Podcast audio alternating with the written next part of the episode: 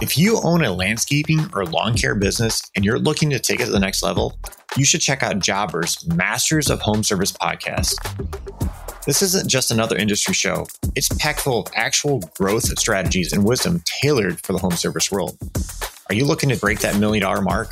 Eager to transform your customer experience? Want to keep your staff engaged? Or even looking to introduce AI into your business operations? Masters of Home Service has you covered. You're going to dive into episodes that cover marketing, hiring, sales, operations, mental preparedness, branding, and so much more. Each episode is a masterclass in business growth featuring real service business owners who turn challenges into huge successes.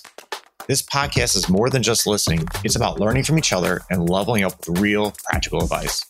Check out Jobber's Masters of Home Service podcast and join a community that's all about elevating and growing together in this world of home services.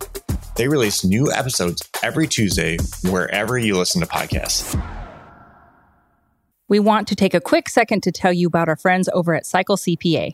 I can't even express to you how important it is to have a good accountant on your side.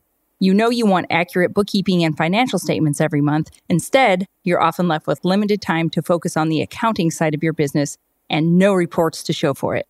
At Cycle CPA, the landscaping accountants, they not only handle the bookkeeping, but also provide landscape industry benchmarking, job costing, financials by service line, advisory meetings, and much more.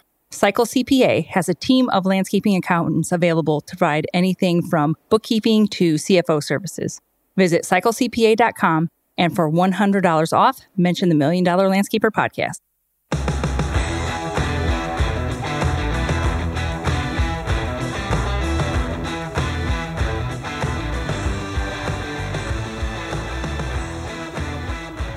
Welcome back to the Million Dollar Landscaper podcast.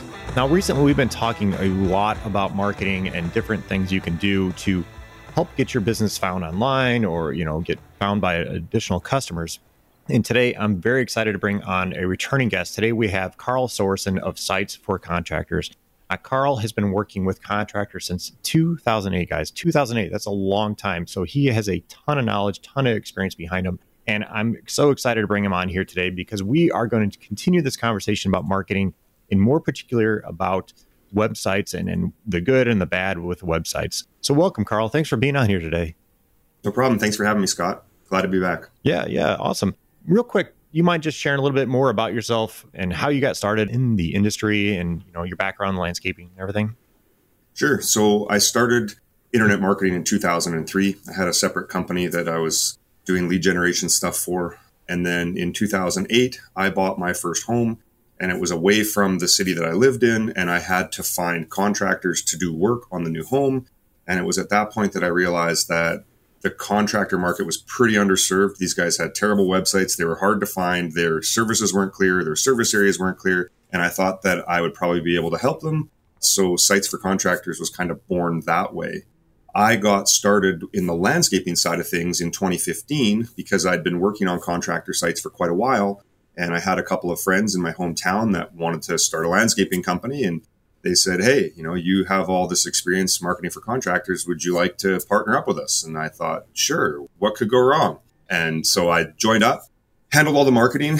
The company was two and a half hours away from where I'm located. So I did spend quite a bit of time on site working with customers working on projects, and that just was taking a toll on my main business. So in 2019, I sold my shares. The company still runs today. They've kind of got their little niche that they're in. I handle some of their marketing still. And from there, I got a good handle on lawn care, landscaping, landscape maintenance, installation side of things. And that's when I started to really focus on that segment of customers, just because I knew and understood that type of business a lot better. Awesome. Yeah. And it, I know you've helped many of our people that have gone through our programs as well, and they've had tremendous results. So I, I, appreciate you taking the time to, to do all that. And that is a huge thing, I think, you having the background in the industry to know exactly what the customers are looking for, what the landscapers need. And that to me, like helps set you apart from all the other people out there. It gives me a bit of an edge knowing and understanding some of these things. Like there's some services I help clients with that that we didn't do we focused primarily on high end maintenance. So we live on an island, and a lot of our clients were absentee homeowners that had waterfront properties. And we're talking like multi million dollar properties where they may not live there year round. They're only coming out for a weekend here and there, spending the summer. Yet they wanted the property to look good the whole time and they wanted somebody they could trust to maintain it. So that's kind of the market segment that we really honed in on. Awesome. So today, like I said, we wanted to kind of dive into a little bit more on websites. And before I dive into that, I, I, I want to share with everybody that Carl is actually going to be coming into our program here. Uh, I think it's the 18th, and he's going to be doing a review of websites. So he's looking through people that are, are in our programs, through the Million Dollar Landscape programs, and diving into the website, sharing with them what's good, what's not good. So if you guys are interested in that, get signed up today to either the Profits Up or the Inner Circle, and maybe you can get a chance to get in there and get reviewed by Carl. Again, thank you for that, Carl. I greatly, greatly appreciate that. No problem. So with the websites, what is something that really differentiates a good website from a bad website? You know, there, there's all those out there. What's the main difference between them? The main difference between a good website and a bad website would be well, there's a lot. The number one thing I would say is messaging.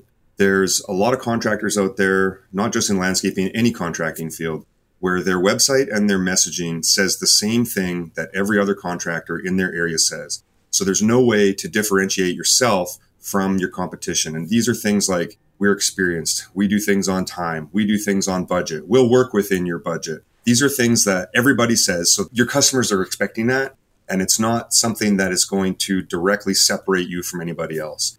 Now, landscaping is a very visual business, right? It's not like a, a plumber or an electrician where everything you do is hidden behind a wall. Everything you do is on the front end. People see it. So one of the ways to differentiate yourself on your website is you have to have good branding. You have to have fantastic pictures of your work. And by pictures, I mean not just pictures of finished projects, but before and after pictures. So you need to show people what you've actually done on a property. And in many cases, it's just a picture, even before and after. That's not enough to differentiate you. So we want to get into actually posting project showcases or case studies so we can tell a little bit more of a story about some of these projects because people can certainly see what you did with the before and after, but they get much more understanding of the scope and scale of the project when you tell them a story about it, tell them what you had to do, specific challenges you overcome, specific materials that were used, maybe what the customer was looking for, what they wanted, how their landscape applied to their lifestyle, that type of thing. And that allows you to just speak more clearly to the target customers that you want to resonate with. Yeah, I think that that is exactly it. When people can feel that, they can see that in their head exactly how they can relate to that beautiful hardscape patio or why you need this or that. I think that that says a lot. And that, that's one of the things uh, when you told me that uh, many years ago, I, like something just clicked. I'm like, that's genius. That's that's exactly right. It's people. It's like you said. It's a very visual business. We actually just did a podcast on the photos itself that came out last week, and this is something that I see people do like terrible. Like I was looking at some guy's website the other day, and they took a picture, and I believe it was a picture of like a backdrop. They trimmed shrubs, However, on the lawn side that you could see, there's grass clippings, there's grass clippings on the sidewalk. Terrible. Yeah. And I'm, asked him about it. He's like, well, I didn't mow that. I'm like, but the customers don't know that. And he's like, oh, you're right. And I'm like, you have to think about this. You have to look at the overall picture from the eyes of the customer. And I think, like you said, it's very visual. Having the stories that that it is awesome pictures are actually a good thing that we could talk about briefly. So that's one of the things I ask my customers for on a monthly basis. There's really only two things. One is reviews, which we can talk about separately, but the other is pictures. And I need that raw material. And when I get pictures that are at a, at a weird angle, or they've taken them and there's like a sun dog in the picture, or their fingers on the camera, or like you say, there's grass clippings, or there's garbage, or there's tools, or there's a guy working with his shirt off, or there's another guy smoking, like those types of things completely detract from the message that you're trying to convey with the picture. There's a reason why we have professional photographers because they're good at this stuff. But I understand that not every project, not every contractor has the money within that project to spend on a professional photographer. But if you're doing higher end work, do not hesitate to hire a professional to come out, document the job for you, and they will coach you on this stuff and say, hey, look, can you move that skid steer. Hey, can you move these shovels? Can you clear this driveway? Can you blow this out? And they'll make sure that the pictures are staged in such a way that it actually looks really nice. So when I get these pictures that are, you know, they're cocked off to the left or the angle is all weird, that takes a lot of time for us to, to edit that stuff and fix it as well. Yeah. The one thing you mentioned there was staging. That's something I learned a long time ago from a mentor of mine was to have it staged. And like if you can incorporate the homeowner and their family out there, like enjoying the fire pit or enjoying a meal out somewhere and you pay for it or whatever, that goes a long way. Again, it goes like how you mentioned the case study. People can relate to that and feel like, oh, I want my family being out there enjoying the fire pit or I want them doing this or that. Again, that says a lot about you. And that's what helps distinguish you from the other competitors, I think. Absolutely. And another thing too is, is if you're going to have guys in the picture, you're going to have equipment in the picture, trucks, trailers, that type of thing. Make sure that it has your company decals or branding on it. Make sure the guys are wearing a company shirt. You know, if you just did a front lawn or a front garden, front entry makeover for a property, have the truck and trailer parked out front and have the logo kind of off in the corner of the picture. And that way you're getting your branding in the photo. And, and branded photos, they make you look a lot more professional. And the second thing is people can't borrow or steal those photos from you because it has your branding in them. That's true. I've I've had a a local competitor steal a picture of a or not steal a picture, but they took a picture of a waterfall that we built and used it on their website. So if you can have, have your branding on there, it's, it's that definitely helps. One thing I wanted to ask you too is you know, we've been talking about marketing a lot in, in, the landscape business owners Facebook group, and I see people say that you know the website's not that important. It's you know not a big deal. You need to focus on quality work. What's your thoughts on that? There's a few schools of thought on that. So if you are a company that's been around for 30, 40, 50 years, you know what? You probably don't need a website. Something simple, you know, just a, a simple brochure site will be fine because your network is so huge that you've got work coming at you from all angles. It doesn't matter.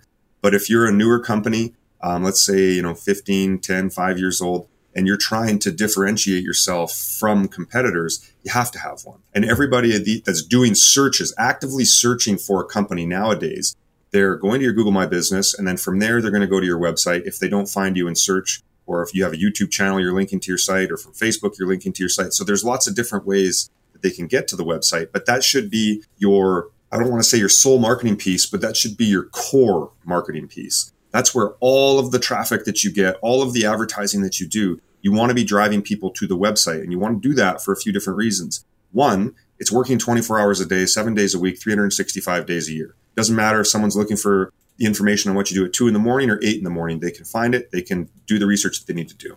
The second thing is that's what differentiates you from everybody else. What you say on that site and what you show on that site. That's your marketing. That's how you're speaking to the customer.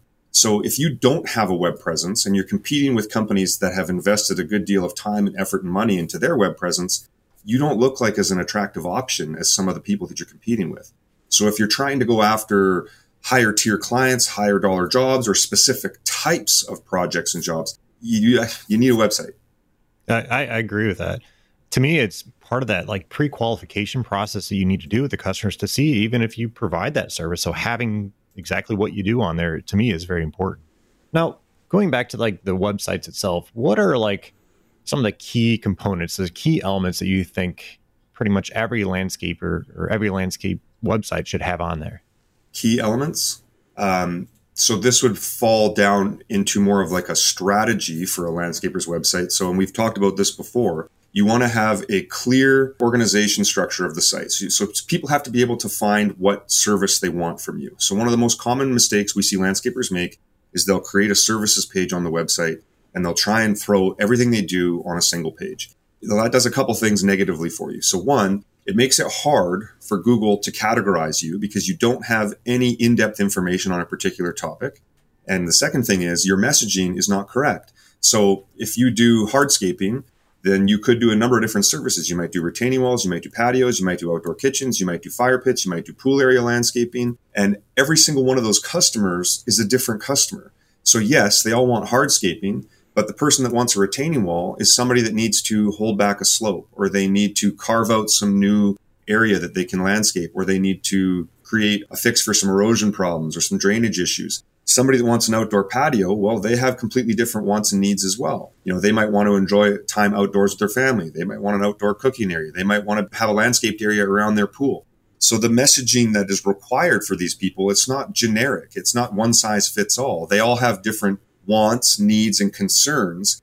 And then they have an underlying driver for why they really want to do that particular project. You know, I, my son was talking to me the other night about, well, how do you understand like marketing and how do you understand how to sell and do these things. And I, I asked him a simple question. It was like, if you were in a hardware store and somebody came in that hardware store and they wanted to buy a drill, what do they want?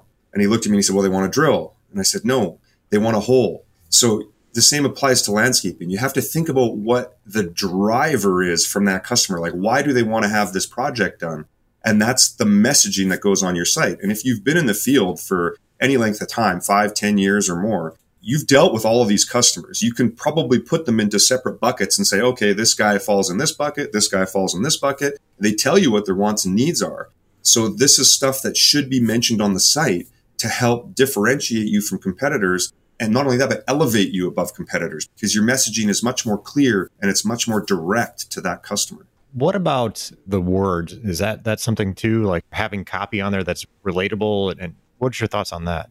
Yeah, copy is important. That falls into the messaging. Not everybody is a great writer, so that can create problems. However, we're in the AI phase now. We have AI, and this AI can write this stuff for you, but AI is also it's a dangerous tool if you don't know how to use it and don't take the time. And I, I, see this a lot right now with contractors where there's a lot of web developers that are using AI, uh, but they're not using it very well. So for example, they might say something like, create a page about retaining walls. AI will do that with that simple prompt. But the problem is, is that the messaging that it creates, it's not going to be what you think it is. AI, it's like a child. You have to coach it and coax it along give it the correct prompt. So it takes me just as long, if not longer, to use AI to create content, but the content can be much more detailed and it can have that creative writing flair, I guess you could call it, that makes the content more relatable to any particular audience. Super powerful tool for people that aren't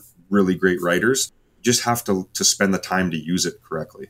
Yeah. The other thing I, I would think is, you know, the difference between, you know, just a general landscaper who knows the landscaping side of thing and like someone like yourself that's been doing websites and building websites for many, many years, you know some of the key words or key things that a customer is looking for typically for you know whatever service or product that you're trying to offer. And i think that to me is one of the key things. And if, again like you said going to ai ai is just doing a general thing where you have somebody like yourself that's been doing it and can word it in a certain way that encourages the person to call you or do, do whatever your call to action is. Is that right? Correct. Again the messaging. And w- when we look at a lot of contractor sites they say very very basic stuff like hey we're xyz company. We serve this city and we do these five things. And we do things on budget and we do things on time and we're experienced. And it just goes on and on and on. And then the person can see that. They can go to the next website, one of your competitors, and they're going to read the exact same thing. It's by touching on those customers' needs, their pain points, their wants, their desires, their confusion, their questions. There's a lot of things that go into the buying process that any landscaper can sit there on site with a client and talk to them endlessly and sell. They're really great at selling, but the problem is, is they're not great at translating that into words on a website. So I find that people will stare at their site and they'll want to write content for it and they just draw a blank. They don't know what to say. AI can be helpful for that, but also having the experience and doing this over and over and over and over and over again. Yes, that's allowed me to have a little bit of an edge in that department. Is there anything else that you can think of that we need on landscape websites? Well, pictures, we talked about that. So you guys are in a visual business. You know, your copy, your your ad writing is what's going to help set you apart and also that content helps get you found. But then ultimately we have to build trust and credibility with people. And trust and credibility with a landscaper is pictures. Show them your work, show them what you've done. And when I talk about pictures, it's fine to have pictures of your finished work, but if that's all you're showing, people don't really understand the change that you made in somebody's property. That's why I'm a, I really push my clients to get before and after photos. That's the most important type of picture that you can possibly get to put on your website. And they do a lot of selling for you. And when you actually go to a customer's property and you are speaking with them, having a portfolio of before and after pictures that you can show them on your website, whether you have a tablet on your job or mobile phone, whatever, that's a huge selling tool for a client. Yeah, I, I love that because just my experience going out talking to customers, they they can't always see what you can see. They don't have an idea of that. And when you can pull up those pictures, like you said, that's a game changer sometimes. That just sells the project right then and there. Well, it shows them a number of different things. It shows them that there's a dramatic change in the property and they want that. It shows them that you know what you're doing, so that the quality of work is there. And I think that that's important for building trust and credibility. And the other thing for building trust and credibility is is reviews. You know, it's it's a double edged sword. I hear lots of people say, Oh, I hate Google reviews. I hate Facebook reviews. You know, I've gotten bad reviews for customers I've never even worked for and blah, blah. Yeah, I understand that. That's part of the game. But having a good review base, this is what your customers that do not know you are judging you by. So even if you have a great website, you're getting found in Google, let's say you're showing up in, in Google Maps, you have five reviews and you're competing with another competitor that has 50 reviews and another guy that has 65 they aren't even looking at you. They don't even look at you seriously because their peers are recommending these other companies over you at a vastly more exponential rate, right? So they don't even think of you as a serious contender. And the only way they'll call you is if the guy that has 65 reviews and the guy that has 50 reviews don't answer their phones. Do you feel uh, the testimonials? I know you know you can find them on Google Business Profile, but should you have some of those on your website as well? Yeah, absolutely. So, and there's a few different advantages to that. So, we pull reviews from Google via what's called an API. So, we can pull your Google reviews into your website and then we mark them up with what's called aggregate review schema. So, this doesn't work for every site, but at least it gives Google the information that it needs. So, when someone does a search in your area for a particular service or product with aggregate review schema, your star rating can actually show up next to your SERP result. So, and SERP would be search engine results page. So this is where you actually show up on a search page and that can make your listing stand out a lot more. Now, it's also good to have the reviews on there just for the trust and credibility factor, but there's another stage to this. So as you start to build up a lot of reviews, you want to have your customers mentioning the particular services that you provided for them in the review. This is part of Google's algorithm. It's something that they look at is keywords in a review. So if you're at the point where you have uh, dozens of reviews. Let's say you have 50, just for simple math, and you have 10 of those reviews that are mentioning retaining walls. Well, all of those retaining wall reviews should be pulled onto your retaining wall page because they're relevant to that specific page and they're much more relevant to those customers. So somebody that's looking for a retaining wall contractor can read all those reviews and say, wow, this guy's built a lot of retaining walls. All these people are really happy he doesn't necessarily care about the reviews where you've installed a new lawn using sod right? It's good to have them but it's not relevant to that particular service. So as you get more reviews that's kind of the next step in how to organize them on a site. Yeah. Then it goes back to your point like you said having separate pages for each of your services and that's it's, it's all relevancy. makes it easier to do that. Yeah. People make the mistake of thinking that, that someone will come to a landscaper's website and browse every single page on the site. If that's what happens, then I, I, wouldn't call them a qualified customer. What we really want is someone to go to Google and they type in retaining wall builder XYZ city, whatever it is. Then they find that page of your website. So they go right to it. They don't have to click around or look for it.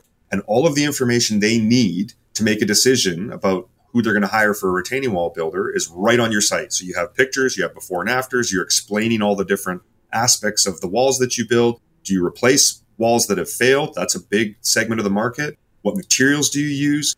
What is hydrostatic pressure? How does it affect the wall? How does a surcharge affect the wall? Like you get into detail. And then with Google, and especially with AI now, we have the ability to create frequently asked question sections. So if you've ever done a search for a local business or a local service, Google now ranks questions and answers prominently at the top of search results. If you don't have questions and answers on a particular page, you don't have a chance of ranking in that section of Google, which is important for traffic. Yeah, that's very important. I guess on that point, you know, Google is so important to have stuff, you know, on the Google business profile and, and with SEO. You mind, you know, talk a little bit, you know, just even some of the basics of, of setting up Google business and SEO and stuff like that? Yeah, there's there's a few different tracks there. So Google My Business is it's SEO, but it's it's a separate facet of SEO, I guess you could say there's different search results. There's Google Maps results, there's paid results, there's organic results. So Google Maps is limited to three spots right now for most businesses. And that's where your Google My Business profile comes into play. Not so much your website. It has a little part to play in it, but it's more what you have on your profile, your proximity to the searcher, your prominence, your reviews. There's a lot that plays into that. So if somebody was just starting out and they wanted to get their Google My Business profile going, First, you got to go through Google's video verification process, which pretty much everybody has to do now. So you want to get your business verified. You want to make sure that you have clearly defined your service area. So most landscapers are operating out of their home. So you don't want to have your physical address displayed on the listing. Instead, you want to hide that address and have what's called a service area. And you can pick up to 20 cities or towns that you can list as a service area. And then a map will show up on your Google My Business listing outlining that service area. The other thing that you want to do is make sure that you have all of your services listed and your categories chosen. So Google has a number of different categories that could apply to a landscaper.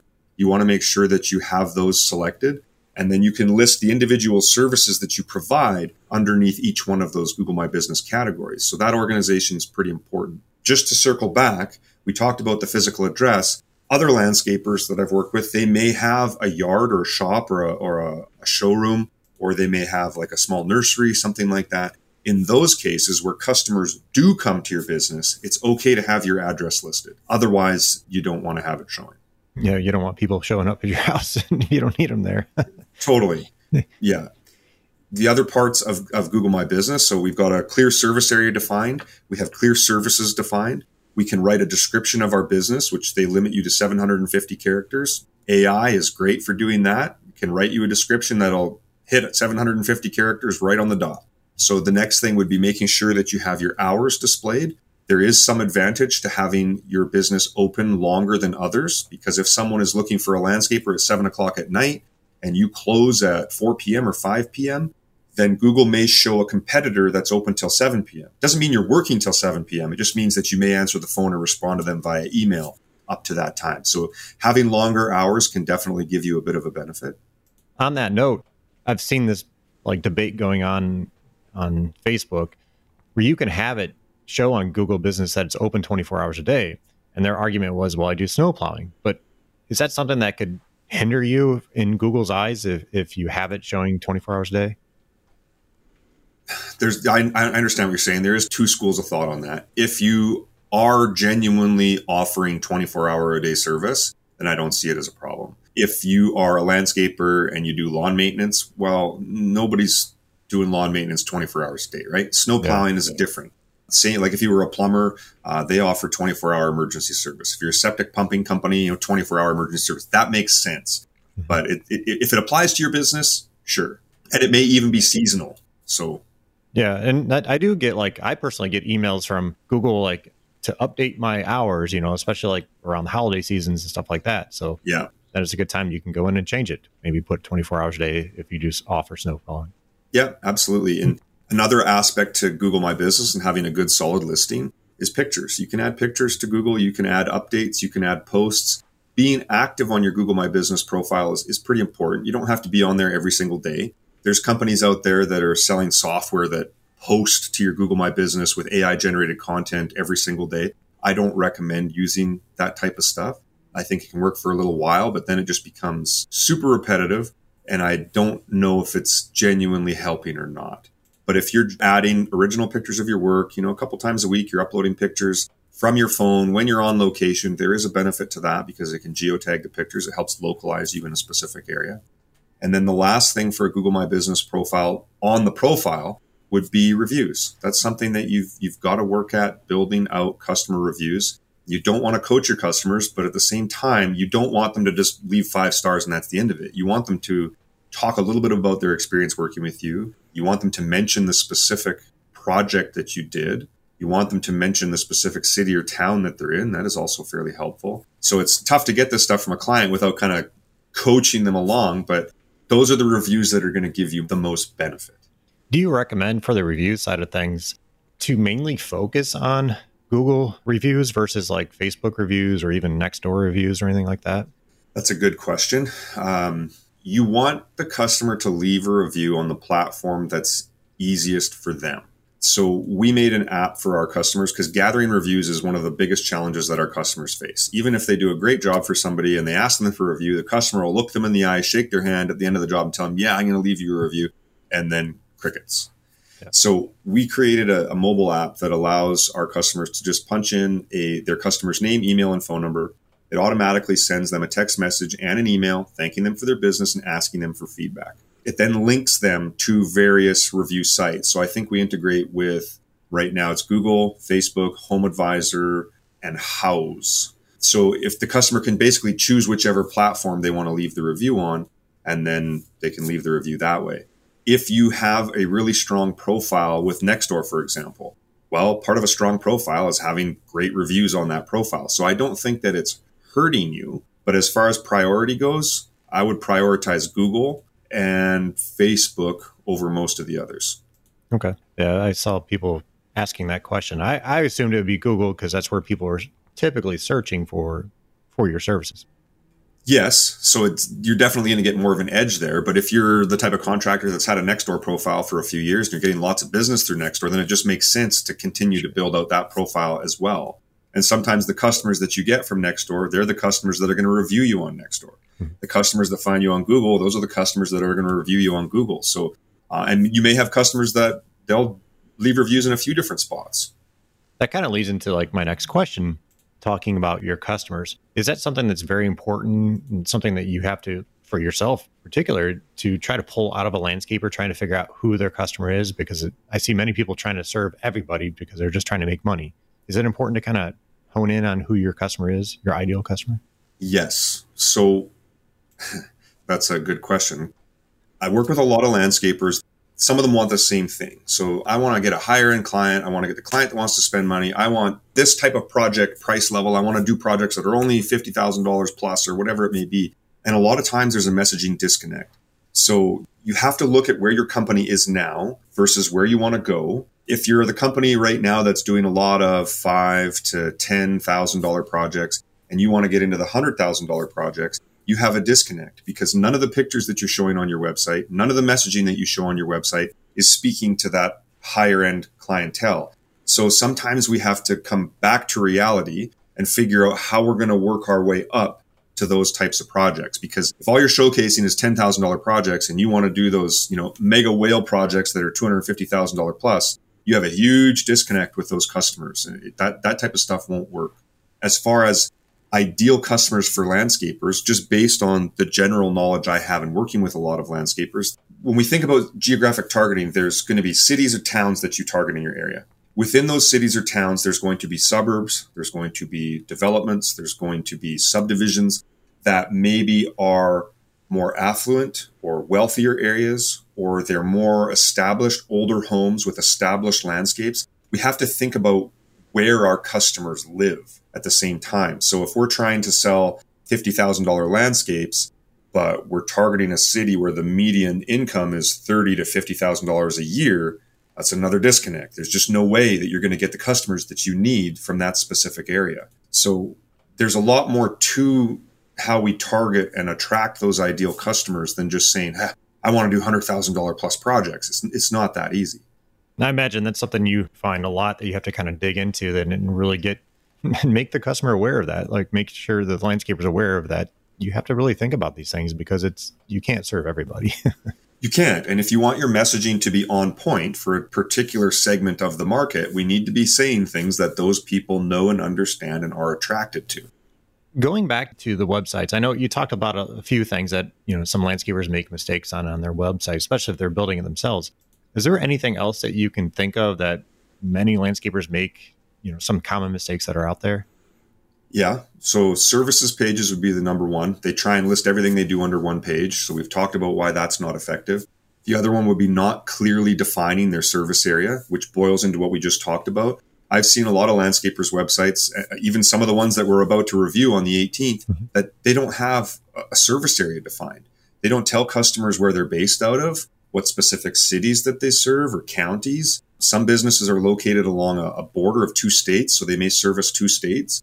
That has challenges of its own, but sometimes they don't even mention it on their site. So a clearly defined service area is super important. You want to be talking about the specific cities, towns, subdivisions, and neighborhoods that you service. We talk about geographic areas, if you look at how real estate agents market themselves in a particular city or a town, they are doing the same thing. They are targeting neighborhoods. So that's one mistake that I often see landscapers make is they just don't have a clearly defined service area. The other one would be a very poor emphasis on photos of their work. So if you don't have a lot of photos of your work, you got to use stock. There's no other choice. But try to spend some time and use stock photos that you don't see on a lot of other landscaping sites. Because I, I, see landscaping sites all the time where I see a photo and I'm like, oh yeah, I, you got that on on Bigstock. I know the photo number at this point because I've seen it so many times. So not a strong enough emphasis on good quality photos, especially before and after. The other mistake, often we've touched on this, is just messaging and content. They want to get by with the bare minimum. And sometimes this happens if they've built it themselves. They just, they don't have the time or the knowledge to create in-depth content. Or if they've hired a developer that just, there was an example on the site the other day in the group. Somebody was asking, what are you paying your web developer? What's a good price to pay for a, a web developer? Um, I want to make sure this guy's legit. And I asked and I said, well, how much, what's the quote? And he said, well, it's $250 to create the site. And then stop right there. For $250, nobody has the time to invest what they truly need to invest to make something that's going to be effective for your business. They just don't. When we talk about building out all these different pages for your services and the messaging that goes on them and the pictures and integrating reviews, we're talking about hours per page, right? And nobody's going to do that for 250 bucks. So hiring the wrong people, saying and doing all the wrong things, there's a lot of mistakes that can be made. I know just some from our past conversations you had with our people when you've done the reviews in the past, I should say, you've pointed out like there's been some. I think there you said there were like overseas companies that do just like generic websites, and it's really hurting them as far as getting found online. Is that something else you see? People trying to save money? Yeah. So, and this is common. Companies, even if they're charging a higher price, pricing in websites doesn't exactly equate to quality. So what a lot of companies are doing is they're just offshoring the work. So they'll sell you the site, whatever the cost may be, and then they just get a freelancer overseas somewhere to basically create the site, create the pages, create the content. Nowadays, they're often using AI with very little knowledge of the industry or specific terms, or if the content even says anything that's appropriate. So, perfect example a potential client that I talked to last night has a site that's been built by a, a somewhat reputable company looks like a very nice site. When you start to read the content, so his retaining wall page, for example, it talks about you know the different types of retaining walls, and it talks about a gravity wall, a cantilevered wall, and a, a sheet piling wall. I have never ever had a customer ask for any type of those retaining walls. Right? The content doesn't make any sense. I'm sure they exist, but in the in the essence of a landscaper, that's just not what customers are looking for. And the person that created that content doesn't have enough industry knowledge to understand that the information they've just put up is inaccurate. So that type of stuff, yes, it definitely 100% hinders your efforts. Yeah. And now with the offshoring stuff, another big one is with Facebook ads. So people are running Facebook ads. They're offering Facebook ads as a service. They'll charge, you know, thousand, two thousand, three thousand dollars a month for ad management and they're getting a third party to do all of it. They're just a, a salesperson essentially. So that type of stuff is something you've always got to watch out for. And you can ask, hey, do you offshore this work? Is it you doing the work in house or are you offshoring it to somebody else or outsourcing it to some other team? It's a valid question to ask. the one I, that pops in my head of the review you did in the past, they had somebody that was offshore wrote it and it just didn't even make sense. Like the way they worded things, you can tell it was written by somebody overseas or from another or somewhere else. It just didn't make sense at all. So that is important. And if your customer is reading that and you're trying to sell in high end work and the customer can't read it, can't understand it, it doesn't say much for you as, as far as a professional landscape. Totally. And that's where big disconnects happen as well. And this is where having the knowledge and expertise in, in, in websites and what is needed, it sets certain developers apart from others. And I see the comments on the Facebook group all the time where, you know, hey, has a website been effective for your business? And someone says, well, I have a website and it doesn't do anything for me. And I, and all these posts, you're left with the assumption that everybody did it correctly and it didn't work mm-hmm. for them. But 99% of the time, you go and look at the site that they were using and you're like, man, you know, you're making every single mistake in the book. No wonder it didn't work for you. Yeah. And I've had some conversation with people talking about doing websites and they're trying to do it themselves. And I, I get it. At a certain point, when especially when you're first getting started, you don't have the funds to, to do all this and to hire, you know, somebody like Carl. But there's things that you can do to like you just listen to what we have said here in this podcast that you can apply to just a you know Wix website builder Squarespace it, just to get yourself started. Is that something you agree with? And then you can hire someone else in the future to upgrade? Um, yes and no. I just I know how much time in speaking with a lot of customers. I know how much time they invest trying to do these things themselves, and we're talking like evenings, hours and hours and hours of time that they could be spending doing better things. If you don't have the money to hire a pro, my suggestion would be buy your domain name for your business. You can redirect it to your Google My Business profile or your Facebook page and focus your efforts on those. And what I mean by that is focus your efforts on one, getting good branding in place. You want good branding. Your logo, you want to have it on your shirts, you want to have it on your trucks, you want to have yard signs, we'll get that in place. The next thing we want to do is work on our pictures. Get a good, big portfolio of excellent photos of your work, before and after photos of your work, and start gathering some notes on particular projects of note. I understand that not every project is something you want to showcase, but there's some that you are certainly really proud of doing. And you want to have those, not just pictures on your site, but showcase them. The next thing is reviews. Just continue working on reviews and building up that review base on your profiles. What you're doing by doing that is you're building up all of the ingredients that you need to actually build a very effective web presence when the time comes. So I would say that your time is much better spent on those aspects rather than sitting there trying to play with Wix or play with Squarespace or play with GoDaddy and you're wasting copious hours of time. It's not going to get found. It's not going to generate you any more business. So you would have been better off spending all of that time just doing good work, gathering good pictures, getting good reviews, and building up the ingredients that a guy like me needs to do a great job for you. True. And I, I did mention to that person about the time because, like, you could spend that time going out there to get more customers and just knocking on doors or whatever else versus building the website yourself. Because I've tried it myself and it, it's a lot of time, especially if you're trying to do like a WordPress site and you have no idea what you're doing. Trust me, it takes a lot of time. Yeah. I'm not familiar with Wix or Squarespace. I'm not sure the time wise, but I would still imagine there's there's a learning curve there. Totally. And they'd be better off spending that time speaking with you and getting all their numbers in order and learning how to get their estimates in order and making sure that that side of their business is ticking along nicely because then they'd be able to afford yes. the other things that they need. Right. But if they spend 10, 15, 20, 25, 30 hours plus building their own website, it's going to be rebuilt anyways. There's small exceptions. There's, there's some people that have devoted so much time and effort and learning and they, they actually don't just look at it. It's kind of like a hobby for them, right? They enjoy doing it. They want to do this kind of thing. Well, sure. If that's you and that describes you, then by all means, learn a new skill and, and spend the time to do it. But if you're trying to run a landscaping business, I don't think you're better served doing it that way. Yeah, absolutely. I, I would I would agree with you 100% on that. Well, Carl, is there anything else that you'd like to add that a landscaper should be aware of for the website or something that they critically need to do on, on your website to, to get started or anything you'd like to add? Um, so we've talked a lot about what goes on to the website.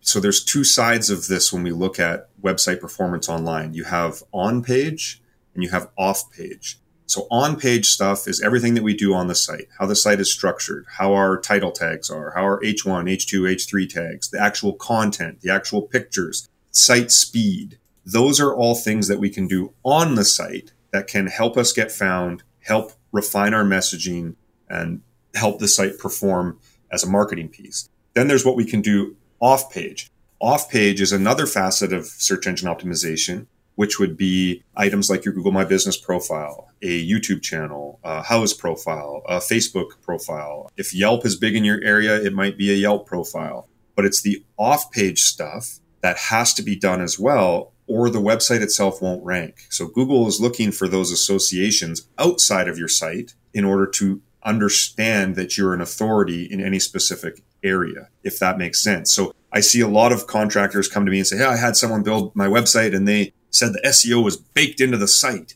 and everything's good that way. And I do a quick link analysis and I can say, well, you know, sure, they did a few things here and a few things there, but as far as your off page goes, there's been nothing done. And that's why your site isn't ranking and it's why you don't have any clout locally because Google just doesn't even know you exist. Mm-hmm you know so that's something that contractors have to be looking at as well is they need to find somebody that understands that aspect of it. You can't hire a web developer and then hire an seo guy after the fact. That doesn't work because those two things are so interrelated to each other. The website has to be built from the ground up with good seo and it's not something you come along and sprinkle on like a fairy uh, later. Yeah. That's another thing i always see people talk about it in the facebook groups is hiring somebody for SEO. And quite frankly, and I may, you have a better insight on this, but it seems like there's a lot of people out there that are just really trying to take your money, in my opinion. Is that something you see as well? Yes. Yes. yeah, and I, I don't want to name names and throw companies under the bus, but um, just, yeah, there is. And, and when you're spending, you know, there's guys out there that are selling sites to landscapers for 15 grand, 20 grand, 30 grand, 40 grand And you have to really look at what are they doing for that kind of money? And are you really getting something that is going to help your business? And I find that a lot of these companies are really, really, really good at marketing themselves and their program. And then when it comes down to the actual client stuff, that's where they're falling short. I'm a firm believer in focusing all my energy on my client sites. That's why my own website, I only update that like once every two or three. I just don't have time. Know, it's every once or two, uh, two or three years I'll update it because I'm like, oh man, I, you know, I should update this or change that. But then it's all of my time is spent trying to help my customers. I guess to that point too is how often should a landscaper update their site and, and get it reviewed and, and do things to that? Yeah. So we typically change up our designs every two years. So if somebody's on a program with us, that'll include we'll update the site for them. That could involve changing the look. It could involve changing the content. You know, the over the last year and a half, we've really been focusing on the AI side of things and making that work for our clients because let's be honest, I would be at a huge competitive disadvantage and my clients as well if we weren't utilizing the power of AI because all of our competitors are doing it and a lot of client competitors are using it as well not necessarily correctly. And there's still, I'm, I'm probably doing stuff wrong still because this is still so new. But it's, yes, things are changing all the time. But the core, the core essence of having a website and getting ranked in Google has always been the same. Provide good quality, helpful, relevant content that positions you as an expert in your field. If you can do that consistently, you will keep winning no matter how many updates Google throws at you. I love it. I love it. Well, Carl, thank you very much for sharing this valuable information here. You, you shared so much here today. How can listeners get hold of you and, and learn how to get their website improved? Yeah, so my own website is www.sites4contractors.com. So that's just sites, the number four, contractors.com. They can contact me through there. They are welcome to contact me through Facebook messaging because I'm on the landscaping group pretty frequently. I'm always answering questions related to marketing and web stuff on there. So I get private messages all the time, people asking me questions. So just reach out that way. My phone number is on my website as well. So you can feel free to call me. Uh, I'm happy to speak to anybody about their site. And like Carl said, he is very active in the the landscape business owners Facebook group. He always shares some amazing posts. So like he'll share like very helpful information on there. So definitely look you know go in the search tab and, and search for Carl Sorensen and you'll find all kinds of great information that can you know help your business out and help your landscape business out. So make sure you check that out. All right, Carl, again, thank you very much for spending the time here today sharing this information. And again, thank you very much for helping out our landscapers that are inside our million dollar landscaper programs. I, I, greatly appreciate that. I know they love it. It's something that we get requested for every year since you started doing it. So thank you very much. Cool. Glad to do it. All right, Carl, thanks for joining us here today and hope you guys have a great day. Talk to you soon. That's a wrap on another exciting episode here of the Million Dollar Landscaper Podcast. Now, thank you for joining us on this journey and thank you for being a member of our community. Remember our motto do it dirty means just get started and not be afraid of making mistakes. We honestly believe this is one of the keys to the success in this industry and in life. Now, if you've enjoyed this episode, please take a moment, head over to Apple, and leave us a review. Your support helps us reach more listeners and bring even more value to the show. Until next time, keep doing it dirty and grow your business to new heights.